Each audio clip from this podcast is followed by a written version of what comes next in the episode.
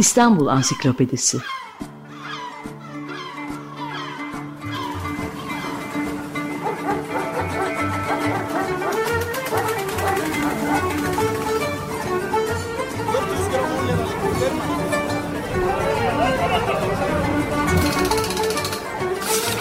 İnsanlar, olaylar, mekanlar, gelenekler ve ihtiyaçlar üzerinden şehrin tarihinden sayfalar.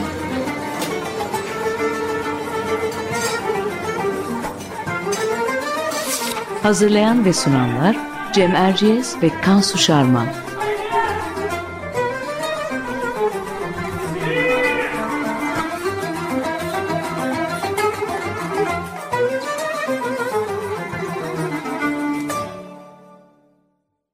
Merhaba, Cem Erciyes ben.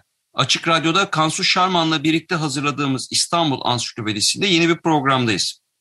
Bu hafta İstanbul'un Bizans'tan Osmanlı'ya uzanan tarihinde en önemli yerlerinden birini konuşacağız. Hipodrom, At Meydanı ya da bugün hepimizin bildiği ismiyle Sultanahmet Meydanı. Konuğumuz bu konuda Kitap Yayın Evi tarafından yayımlanmış bir kitabı At Meydanı. Bizans araba yarışlarından Osmanlı şenliklerine adlı bir çalışması ve pek çok da makalesi bulunan sanat tarihçisi doçent doktor Seza Sinanlar Uslu. Seza Hanım hoş geldiniz. Hoş geldiniz. Hoş bulduk. Hoş bulduk. Merhaba. Şimdi her hafta olduğu gibi biz Kansu ile kısa bir özet yapmaya çalışacağız. Sonra sözü Seza Hanım'a bırakacağız. Tabii şöyle başlayayım. İstanbul'da Ayasofya'nın yakınlarında bulunan bu bölge yani e, Sultanahmet Meydanı Bizans döneminde araba yarışları yapılacak şekilde inşa edilmiş ve hipodrom adı verilmişti. Özellikle atlı araba yarışlarının yapıldığı bu alanın inşasına Roma İmparatoru Septimius Severus döneminde başlanmış ve bu alana Mısır'dan getirilen dikili taş ile burmalı sütun gibi bugün de bizim hala gördüğümüz anıtlar dikilmiş.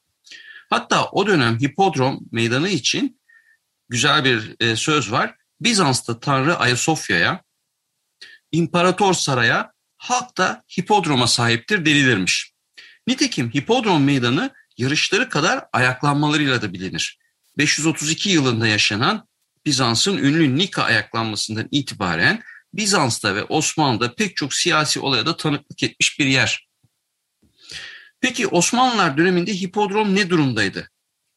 Buradan itibaren sözü Kansu'ya vermek istiyorum. Evet Cem teşekkürler. Ee, 1453 yılında şehrin Osmanlı İmparatorluğu tarafından alınmasından sonra İstanbul'un bu özel mekanı önemini sürdürmüş. Ee, elbette Bizans döneminde olduğu bütünlüklü ve ihtişamlı yapısından artık uzak görünüyor.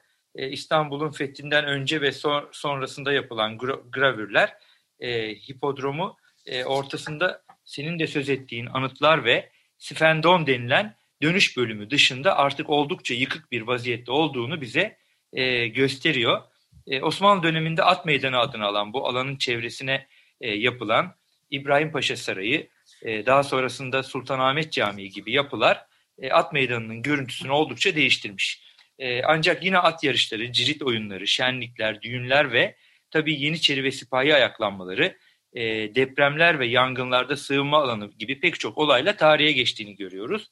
Örneğin Kanuni Sultan Süleyman'ın oğulları Şehzade Mustafa, Mehmet ve Selim'in 1530 yılında yapılan sünnet düğünü bu meydanda e, muhteşem gösterilere sahne olmuş ve padişah bu gösterileri e, İbrahim Paşa Sarayı'ndan izlemiş. E, tabii Yeniçeri isyanları burada cereyan etmiş. E, hatta Birinci Dünya Savaşı'ndan sonra yaşanan işgallere karşı halk ilk tepkisini de e, bu meydanda mitinglerle verdiğini görüyoruz. Şimdi ben daha fazla uzatmadan sözü konuğumuz Seza Sinanlar Uslu'ya bırakmak istiyorum. Seza Hanım şöyle başlayabilir miyiz? E, elbette Bizans döneminden başlayalım. E, bir Roma İmparatorluğu şehri olarak İstanbul'da hipodrom nasıl bir yapı, nasıl kurulmuş? Evet, e, İstanbul'un belki de en önemli e, anıtlarından biri olacaktı tamamen ayakta kalabilmiş olsaydı. Ama kalıntıları bile hala bizim için çok etkileyici. E, Roma kentlerinde e, hipodrom yapılması geleneği antik Yunan'a dayanıyor. Ama atlı araba yarışları geleneği ne kadar eski derseniz Kadeş Anlaşması Hititler ve e, Mısırlar arasındaki savaşa kadar götürebiliriz. Bu atlı araba yarışları o kadar çok halkın ilgisini çeken ve e, gündelik hayatı belirleyen bir etkinlik oluyor ki Roma İmparatorluğu döneminde de Roma'nın önemli kentlerinde her kentte yok ama önemli kentlerinde mutlaka bir hipodrom inşa etmeye çalışıyorlar. İstanbul'daki hipodromun e, kısaca tarihinden de bahsedecek olursak aslında İstanbul e, antik dönemde Bizantiyon ismiyle e, bir şehir devleti, müstakil bir şehir devleti. E, Roma imparatorlarından Septimus Severus bu kenti almak istiyor fakat kent çok direniş gösteriyor. E, ve kenti tekrar e, yani kenti kazanmak için elinden gelen her şeyi yaparken büyük bir öfke de birikiyor içinde. Kenti Bizantiyon'u ele geçirdikten sonra da taş taş üstünde bırakmayacak şekilde kenti yıkıyor.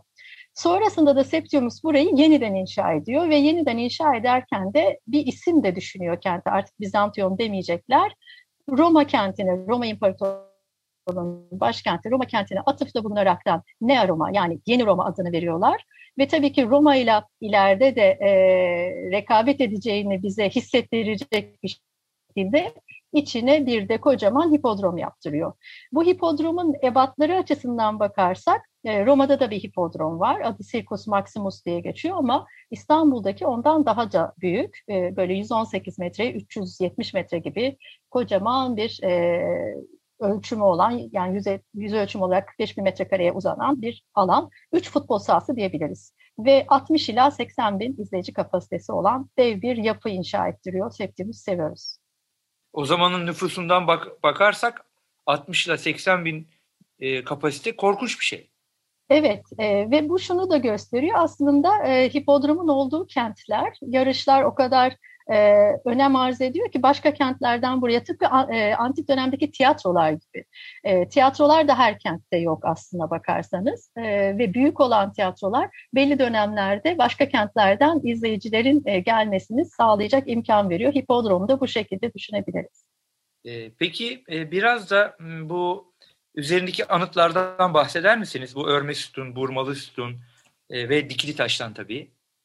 Evet, e, bu anıtlar da e, yine Circus Maximus'un e, yapılmasıyla yani Neo Roma adını alması, Roma ile bir e, mücadele içine girmesi gizliden henüz tabii o zaman e, Konstantinopolis ismini almadan evvel hani e, sadece sıradan bir doğu kenti gibi görünüyor Neo Roma ama e, anlıyoruz ki biz aslında bir başkent olma hazırlığı var. E, ve tabii ki bu e, hipodromu da hem bu kadar anıtsal yaparken hem içindeki yapılarıyla da süslemek istediklerinde çeşitli dönemlerde toparlanarak getirildiğini biliyoruz. Septimus Severus 100, 196 yılında, İsa'dan sonra 196 yılında inşaatı başlatıyor ama bu kadar büyük bir yapının tam olarak ne zaman tamamlandığını kayıtlarda göremiyoruz. 330 yılında 11 Mayıs 330 yılında ise içinde anıtlarıyla beraber açıldığından eminiz. Dolayısıyla o arada geçen süre boyunca anıtlar toparlanıyor. Bunlardan en göze çarpanı bugün de girdiğimizde hemen ilk bizi karşılayan olan anıt Dikili Taş diye bildiğimiz e, Karnak'tan getirilen, Luxor'daki Karnak Tapınağı'ndan getirilen Amon-Ra Tapınağı da diye geçer. E, bu tapınağın e, girişinde iki sütunlar var. Onlardan bir tanesi kesilerekten bir geminin altına konuyor. Ee, ve uzunca bir süre İskenderiye Limanı'nda unutulduktan sonra 4. Teodosius döneminde İstanbul'a getirtilebiliyor. Bu arada e, bu çok uzun bir zaman alınca bu anıtın getirtilmesi e, kendileri yani daha ileriki bir tarihte Konstantin döneminde olabilir ya da da 4. yüzyıla doğru da olabilir. Örme sütun diye bildiğimiz e, taşlar üst üste getirilerekten bugün de gördüğümüz sütun inşa ediliyor. Bu sütun, örme sütun diye söylediğimiz sütunun bir özelliği daha var. Ee, Bizans döneminde de bu sütunun üzerine metal levhalar, bronz levhalar kaplanıyor 900'lü yıllarda, 10. yüzyılda. 7. Konstantin Porphyrogenetos tarafından ve biraz e, ismini de böylelikle e, Konstantinus sütunu ya da işte Porphyrogenetos sütunu olarak da tanımlandığını görüyoruz. Bugün yine ayakta olan, ortada kalan e, anıt ise daha farklı. E, Delphi'deki Apollon Tapınağı'ndan getirilen e, üç tane yılanın birbirine sarılması şeklinde gördüğümüz, ya, eğer tam olsaydı 8 metreye kadar yükseleceğini tahmin ettiğimiz, üç yılanın da tepesinde bir kazanın olduğunu e, yine işte gravürlerden ve anlatılardan öğrendiğimiz geniş bir kompozisyonlu bir anıt bu, yani bir anıt heykel. E, bu da Delphi'deki Apollon Tapınağı'nın önünden getirtiliyor. Ve bunlar peş peşe diziliyorlar. Fakat şunu hemen söylemek isterim ki e, biz bunları bugün gördüğümüzde yer kotunun biraz altında olduklarını görüyoruz. O dönemde ise bu anıtların hepsi yerden 2 metreye kadar yüksek olduğunu tahmin ettiğimiz Spinne adı verilen yarış parkurunu ortadan ikiye ayıran duvarın üzerinde yer alıyorlar. Yani anıtların bulunduğu yerle e, Spina'yı ve onun ayırdığı alanı düşünürsek bugün bir hayli yukarıda kalmış olduğumuzu evet, söyleyebilirim. Evet. Yani kendi yani 2 metreden fazla olabilir. Yani ben de şimdi gözümün önüne getiriyorum. Fakat ben onu seviyenin e, bugünkü seviyeyi zemin seviyesi sayıyordum. Siz daha da aşağıda olduğunu daha da aşağı söylüyorsunuz. Evet. E, bir de bu yılanlardan başı sizin kitabınızdan al, alıyorum. E, evet. Yılanların birinin üst çenesi e, İstanbul Arkeoloji Müzesi'ndeymiş. Evet, evet. En azından ee, yılanlar, bir tanesi duruyor. evet, yılanların başlarının tam olarak ne zaman e, hangisinde şekilde kayboldu bilemiyoruz ama e, şöyle bir hikaye vardır. Hünername isimli e, minyatürlü yazma eserde de bu sahneyi görürüz. E, Fatih kenti aldıktan sonra e, hipodromdan kalan işte kalıntıların olduğu alana gelir ve orada e, bir şeşver oyunu oynadıkları söylenir. İşte şeşverde bir gürz düşünelim. E, bir kama var zincirle kamanın ucuna bağlı. Atın üzerinde hızlı hareket ederken hedefe o gürzü kamayı elinizden bırakarak fırlatıyorsunuz ve vurmaya çalışıyorsunuz. E, Fatih tabii ki çok hünerli bir e, sultan olarak e, hedefi 12'den vuruyor. Biraz da yılanın sevilmeyen bir hayvan olduğunu düşünürsek onu bir çok kolay hedef tahtası olarak düşünmüş olmalı. Ama Hünername minyatüründe şunu da görürüz. Patrik hemen meydana gelir Gennadios Scalarius ve ellerini kaldırarak da mani olmaya çalışır. Ee, sonra da bunu bu mani olma sebebini de çok güzel e, Evliya Çelebi anlatır bize. Der ki e, bunlar tılsımlar da aslında kenti koruyan e, tılsımlardı. Hatta bunlardan bir tanesi işte vurmalı üzerinde yılanların olduğu. Fatih bunlardan birinin çenesini e, kırmış oldu. E, ve böylelikle işte 40 gün boyunca İstanbul'da e, çıyanlar, akrepler eksik olmadı diye biraz Evliya Çelebi abartısıyla beraber bahsedildiğini görürüz. E, diğerlerinin ne zaman kırıldığını ise maalesef bilemiyoruz ama Hocam, bir tanesi İstanbul Arkeoloji Müzesi. Peki e, yani e, güzel Evliya Çelebi ve Fatih ile birlikte Osmanlı'ya geldik ama araya ben tekrar girmek istiyorum. Çünkü bu Tabii. at yarışlarını e, yani at arabası yarışlarını, araba yarışlarını ve e, o dönemki sosyal e, işlevini e, hipodromun bize biraz anlatır mısınız? Yani toplum için bu ne ifade ediyor? 80 bin kişi oraya niye toplanıyor? Yarışlar nasıl evet. yapılıyor? Tabii bu büyük bir konu ama bizi programın ölçütleri içerisinde bir iki cümlede nasıl yapabileceksek artık. Evet, e, bu gerçekten çok etkileyici bir şey. Yani ben e, bu konu benim aslında master tez çalışmamdı ve e, tezim biraz uzun sürmüştü. Sürmesinin bir sebebi de bu kadar hani gerçekten teferruatlı bir şekilde bu oyunları didiklemeye çalışmamın e, sonucunda oldu. E, Atlı araba yarışları gerçekten halkın nabzının tutulduğu ve halk için çok önemli olan e, faaliyetler. Bir kere tatil ilan ediliyor o günler ve e, halkın içerisinde çeşitli süvarilerin işte yani atla e, ilgili at binen çocukların işte yarışçı yapılmaları özendirilen bir şey. E, üst üste yarış kazanan süvariler çok işte zengin oluyorlar. Hatta böyle işte şampiyon yenilmez falan ünvanlarıyla onların da anıtları dikilebiliyor. Nitekim yine arkeoloji müzesinde o tür anıtlar da biz görebiliyoruz. Ee, yarışlara dönecek olursak yarışlar aslında kabaca dört tane grup arasında geçiyor. Bunlar renklerle ayrışıyorlar kırmızılar, beyazlar, maviler ve yeşiller. Bir dönem sarılar yani doreler ve porfirler, morlar da var ama bu mor ve doreler çok çabuk kayboluyor. Kırmızılar yeşillere, beyazlar da mavilere katılınca geriye iki grup kalıyor. Bildiğimiz yeşiller ve maviler. Ee, bunların başka karşılıkları da var. Yani Maviler biraz daha aristokrat kesime yakın taraftar grubunu temsil ederken yeşiller biraz daha esnaf zanaat yani daha böyle e, tüccar sınıfı. Oturdukları bölgeler bile değişiyor. Yeşillerin taraftarları daha çok Kadıköy tarafında Öfemya Kilisesi bugün hemen Beyaz Fırın'ın olduğu yerdeki köşedeki kilise. Onun etrafında konuşlandıklarını biliyoruz. E, maviler ise Ayvansaray, Blakerna tarafında. Giyim kuşamları bile sokakta birbirlerini görseler e, taraftarlar kendilerini ayırt edebilirler. Yani e, kafalarına taktıkları kupilatalarda bile böyle detaylar sezdirilebiliyor. E, yarışlar e, bu kadar hani sokağın içerisine yansımış olduğu için de kentte gerçekten bir takım taraftarlar oluşuyor. Dini olarak da bir anlamı var. Yani aristokrat kesimi desteğini alan maviler merkez ortodoksluğu temsil ederken yeşiller biraz böyle heretik bulunuyor yani sapkın bulunuyor. Onlar monofizit e, bu detaylara çok girmiyorum ama ismen en azından söyleyeyim. Monofizit inancın temsilcileri gibi görülüyorlar. E, yarışların detayları da şöyle e, bir günde birden fazla yarış koşuluyor ve yarış günleri dediğim biraz önce söylediğim gibi tatil ilan ediliyor. Hı hı. Marcus Aurelius zamanında 190 gün tatil. Çünkü 190 defa yarış olmuş. Yani... Ama ne güzel hiç çalışmıyorlarmış diyeceğim ama zaten yani, yani bugünkü evet. anlamda bir çalışma evet. Tabii yok o zaman başka bir şey. Evet. Peki evet. nasıl yani toplumsal e, olarak şeyi ne, işlevi ne? Yani neden bu kadar ilgi görüyor?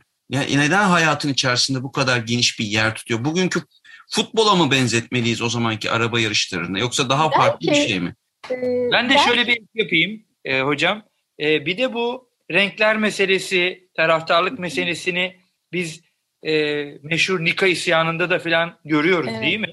Evet, evet, evet, evet. Oraya bağlamak isterim aslında ben de. Evet. Ee, yani bu hani isyanın ortaya çıkmasında bile gördüğümüz bir şey. Çünkü imparatorlar da aslında takım tutuyorlar. Biraz da halkın bu kadar bu yarışları önemsemesinin sebebi bu. Bu Doreler ve Porfirler kaybolan ilk gruplar. Onlar aslında hep imparatorluğun ortaya ittiği takımlar. Ama bir türlü halka mal olmuyorlar. Ee, ve bu böyle olunca da biz dönem sonra Bizans imparatorları biraz zaman zaman mavilerden yana renk gösteriyorlar falan. Nitekim e, 532 yılında bir kış zamanı yani ocağın ortası 11 Ocak'ta bir yarış koşulacak ve İmparator e, Justinian e, önceden açık ediyor hangi takımı desteklediğini. Ve e, bu bir işte infiale yol açıyor. Tartışmalar birkaç gün sürüyor e, ve sonrasında e, yani çok detaylı onları girmemeye çalışıyorum böyle çabuk çabuk konuşmaya çalışıyorum. e, fakat öyle bir tartışma anı oluyor ki e, yeşiller mavilere karşı bir düşmanlık sergilerken birdenbire maviler ve yeşiller birleşip imparatora karşı bir harekete giriyorlar. Ve e, imparator kaçıyor, kaçıyor, soluğu Ayasofya'da alıyor çıkmıyor. Ve hatta öyle bir çıkmamak ki yani imparatorluktan vazgeçmiş. Kendini rahip olarak e, bundan sonra hayatını geçireceğini söylüyor.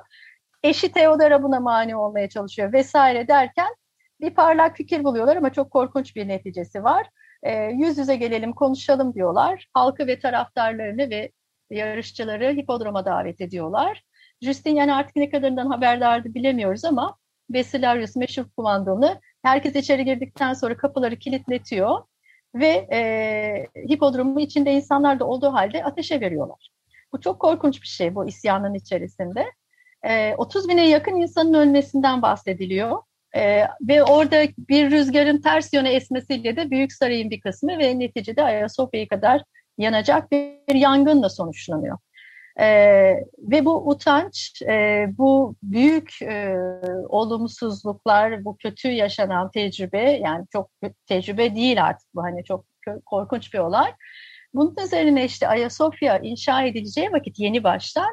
Justinian'ın tek bir arzusu var. Öyle büyük, öyle muhteşem bir yapı olsun ki bir daha kimse bu Nika diye hani zafer bizimdir diye bağırırlarken e, ölen bu insanları hatırlamasın. Yani herkes sadece Ayasofya görsün ve ötesini sormasın. E, gerçekten başarıyor. Ayasofya'yı bugün görüyoruz ama neden o şekilde büyük yapıldığını arkasındaki temel motivasyon yani o isyandaki yaşanan e, dehşeti unutturmak, onu unutturmak ve gerçekten nişanlı. başarmışlar. Evet. evet. Ee, yarışların o sembolize ettiği şeylere gelirsek çok paganik e, espriler var. Yani saat yönünün tersinde yedi tur koşuyorlar, yedi tane büyük gezegene atıfla vesaire.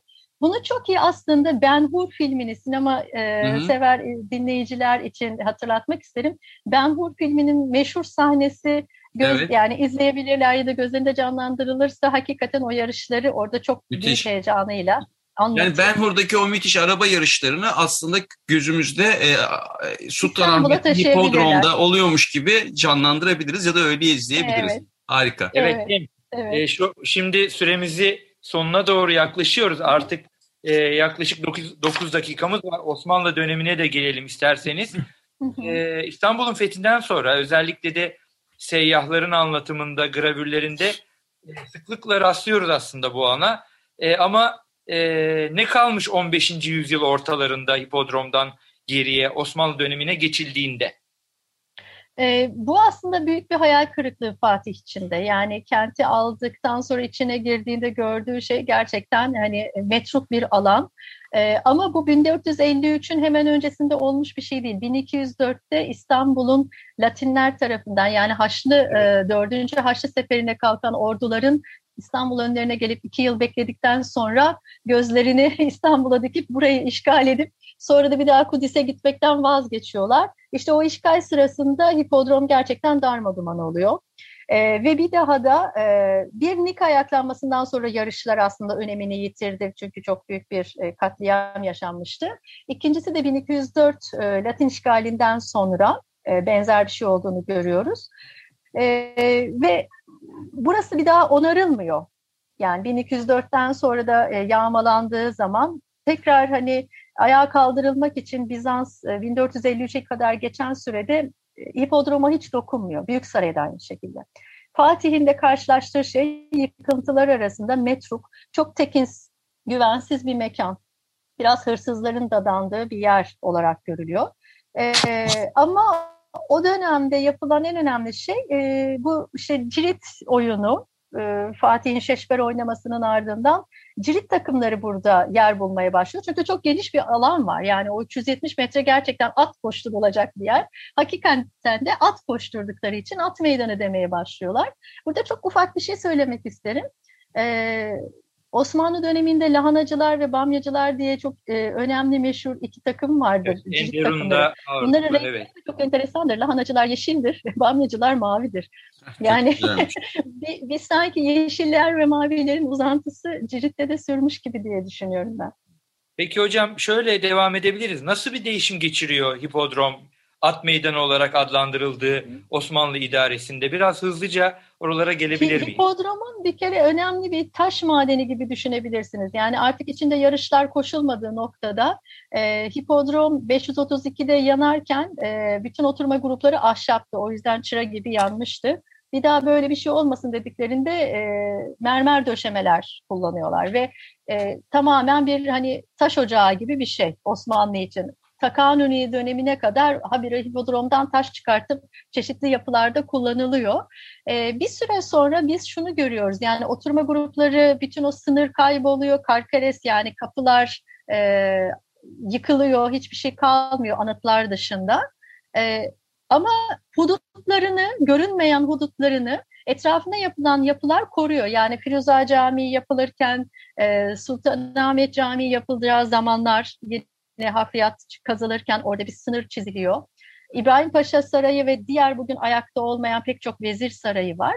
Prestijli bir alan olarak görüyorlar. Topkapı Sarayı'na çok yakın, geniş bir alan. Bunun da en çok tadını çıkaran aslında İbrahim Paşa. Çünkü e, kendi sarayının sanki bahçesiymiş gibi değerlendiriyor. İşte Budin'den, Budin seferinden e, kazanıp getirdiği ganimetleri ki bunların bir kısmı heykel, Herkül, Diana heykelleri Bunları da e, at meydanında vurmalı üstünün sağına ve soluna yerleştirmekten hiçbir e, sakınca evet. görmüyor. O bayağı e, şov, şovunu gösteris, gösterişli evet. bir şekilde evet. orada kendini gösteriyor.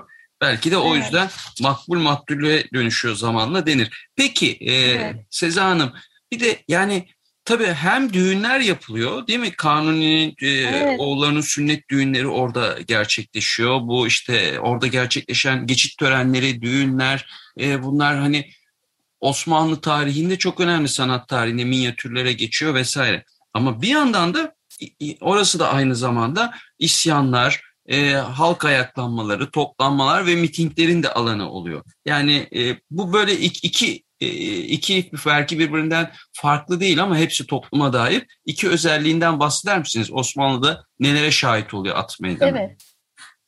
Ee, Osmanlı'da da Bizans'ta da aynı şekilde gerçekten e, halkın reaksiyonunu görebildiğimiz bir yer. Yani halk bazen nasıl e, imparatoru yuhalamak için yarışlara geliyorduysa sadece Hı. yarış görmeye değil hani gelmişken imparator oraya çıkacak onu da yuhalayalım diye geliyorduysa e, Osmanlı zamanında da böyle tepkiler var. Bunlardan bir tanesi çok önemli işte acemi olanların e, belli bir yaş sınırına gelip eğitimleri tamamlanınca çıkma adı verdikleri terfilerinin gerçekleşmesi lazım. Bu gerçekleşmediğinde birkaç e, acemi olan ocağı e, bir araya geliyorlar ve buluşma yeri at meydanı yani hipodrom işte orada buluşacaklar ve oradan haykıracaklar ve sultanın e, huzuruna yürüyüşe geçecekler.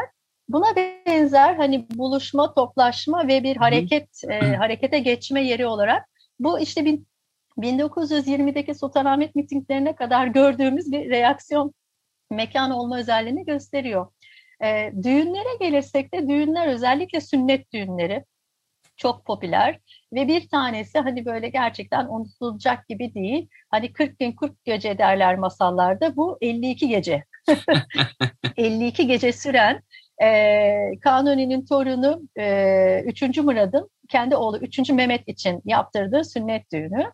E, ve her gün çanak yağması adıyla pilavlı etler dağıtılıyor, akşamında altınlar saçılıyor, gece gösteriler ayrı, gündüz gösteriler ayrı ve tek bir mekan var. Hepsi hipodromda cereyan ediyor. Bütün halk da etrafında 52 gün orada. Hatta gelenler, konuklar, Avrupalılar falan artık sıkılıyorlar ama gitmeye de yüzleri yok. Nasıl söyleyecekler? Sonra bir arbede olup bir sipahinin bir diğer arkadaşını bıçaklaması sonrası kan karıştı deyip sultan sinirleniyor ve kestim diyor düğünü. Ha Ama yoksa daha devam edecek yani. Daha ne kadar gün. sürecek? E, çok iyiymiş.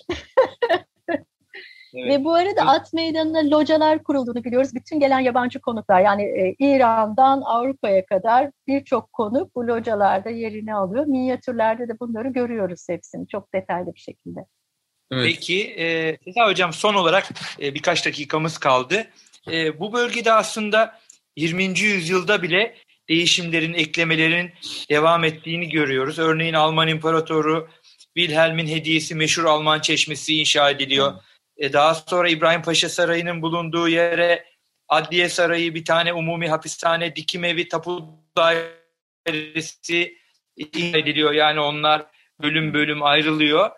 E, şimdi e, hatta biraz önce sizin de bahsettiğiniz gibi e, bu, bu bölgede e, Birinci Dünya Savaşı sonunda mitinglerin de devam ettiğini görüyoruz. Son olarak şunu sormak istiyoruz. E, bugün bir tarihi olan bu böl tarihi alan olan bu bölgeye layık olduğu tarihi önemin e, verildiğini düşünüyor musunuz? Nasıl değerlendirilmeliydi? Bir takım kazılar yapılmış 20. yüzyılın ortalarından itibaren. Son olarak bununla tamamlayalım. Evet.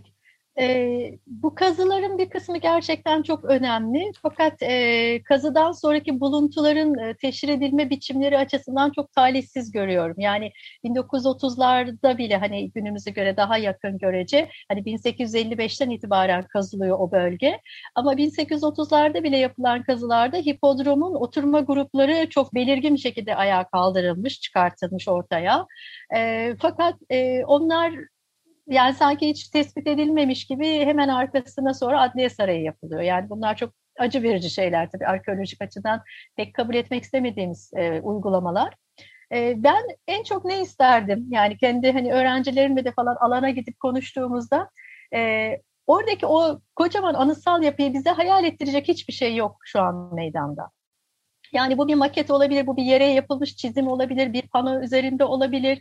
Belli günlerde ışık ve sesle yani bir ses yerleştirmesiyle mesela 80 kişinin bağırdığını orada bize hissettirecek bir ses enstalasyonu ya da renklerle, ışıklarla e, kapı yüksekliğini, işte atların koştuğu alanı hani ledlerle falan dönem dönem aydınlatarak da o mekanı bize gösterebilirler diye düşünüyorum. Çünkü hipodromu unutmamak gerekiyor. Gerçekten çok önemli. Son bir şey daha söyleyeyim. Alman Çeşmesi ile alakalı. Orada da çok kritik bir karar var. Alman Çeşmesi'nin yeri belli değil aslında. Bu bir hediye. Ve ikinci Abdülhamid'e soruluyor. Hani e, ikinci Wilhelm bunu gönderdi ve yerinde de yapılacak. Yani bitmiş değil. Gittiği yerde biraz inşası sürecek. Nereye koyalım? Hani Yıldız Sarayı'na yakın bir yer falan düşünürken e, kendisi Sultanahmet Meydanı'nı öneriyor. Ve su gibi böyle hani e, çok da sembolik bir hediye bu. Hani bu toplumda su, işte su gibi aziz olmak, paylaşılan bir şey, sebil olan bir şey, bedava, ücretsiz olan bir şey. Bunu Alman İmparatoru böyle bir çeşmeyi e, Sultanahmet'e ikinci Abdülhamid'in oluruyla yerleştirmiş oluyor. Bu da o mekanın yine halk nazarında çünkü Alman İmparatorluğu ile Osmanlı'nın yakınlaşmasının belki de halka kabul ettirilmesinin bir altyapısıydı o çeşmenin oraya konması diye düşünüyorum.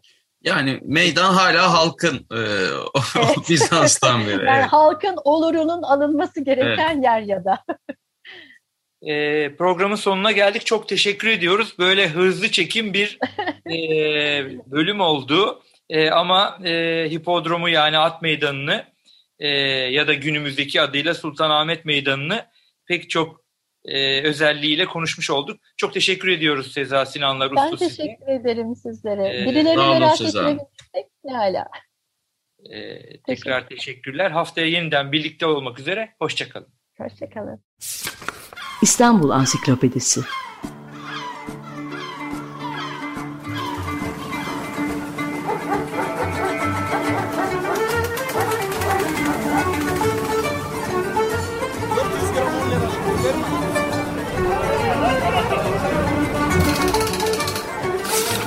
İnsanlar, olaylar, mekanlar, gelenekler ve ihtiyaçlar üzerinden şehrin tarihinden sayfalar.